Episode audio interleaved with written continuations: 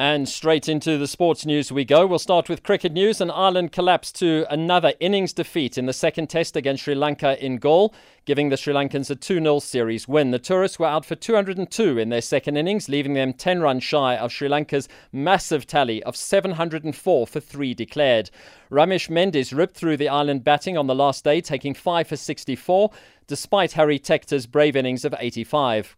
Ireland had opened with their highest test total ever of four hundred and ninety-two in their first innings before the hosts' response. The docile pitch had meant a run fest on the opening four days, but Mendes' superb bowling performance ensured that the hosts wrapped up victory before tea on day five.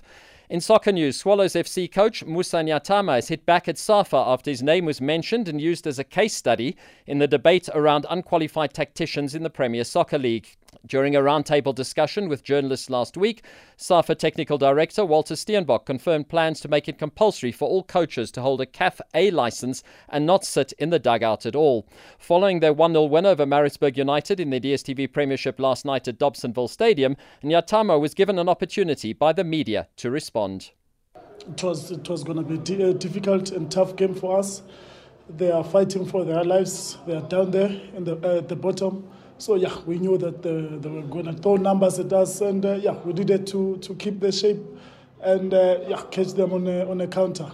We should have scored two, three goals from Greg on the right, even Pachi, where he was able to cut inside, just need to hit the target. But, yeah, happy with the three points overall.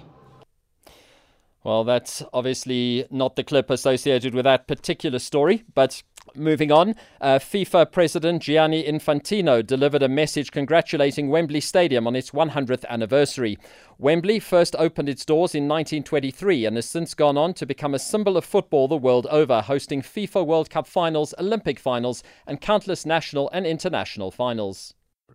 The centenary of this uh, wonderful venue actually coincides with uh, the twenty-fourth anniversary of the passing of the nineteen sixty-six manager, the great Sir Alf Ramsey.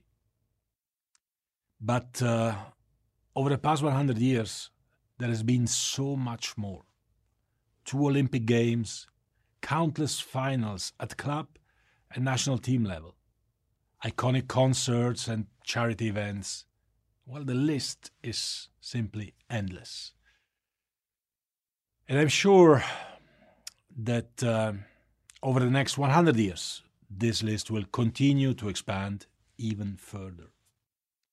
And I hope I will be there with you for many of such moments.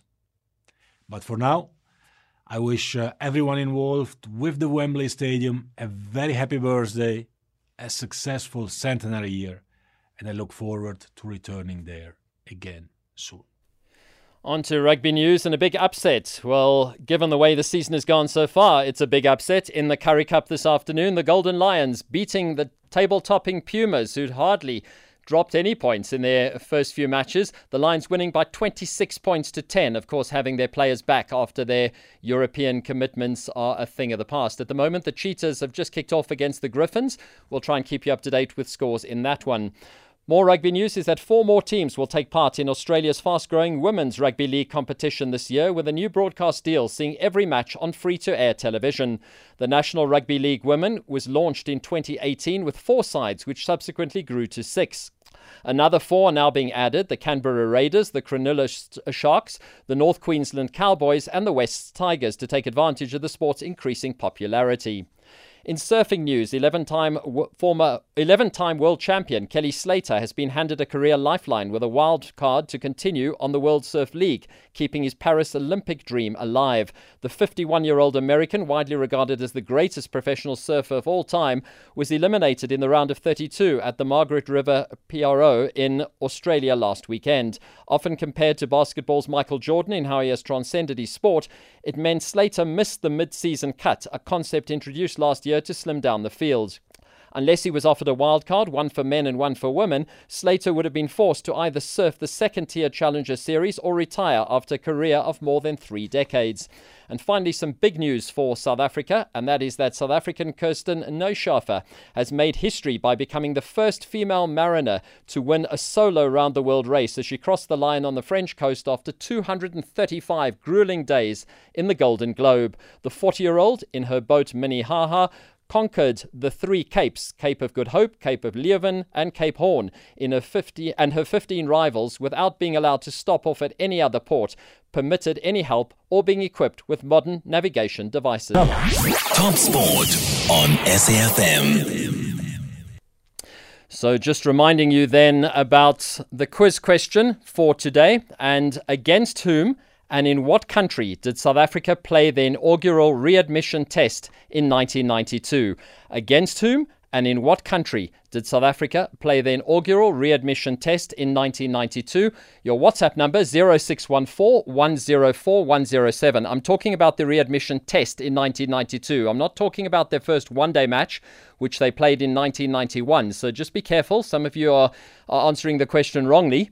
But against whom and in what country? So I need two answers. Who were the opponents? What country did the match take place in? Did South Africa play the inaugural readmission test in nineteen ninety-two? zero six one four, one zero four, one zero seven.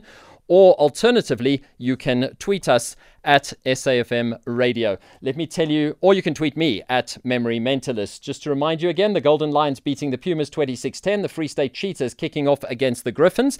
Let me tell you also about soccer this weekend. Tomorrow across S A B C platforms, we have various matches taking place. Our commentary match tomorrow will be from the Chatsworth Stadium. You can join us on S A B C one. Or alternatively on the S A B C radio channels for the match between Royal A M and Cape Town City.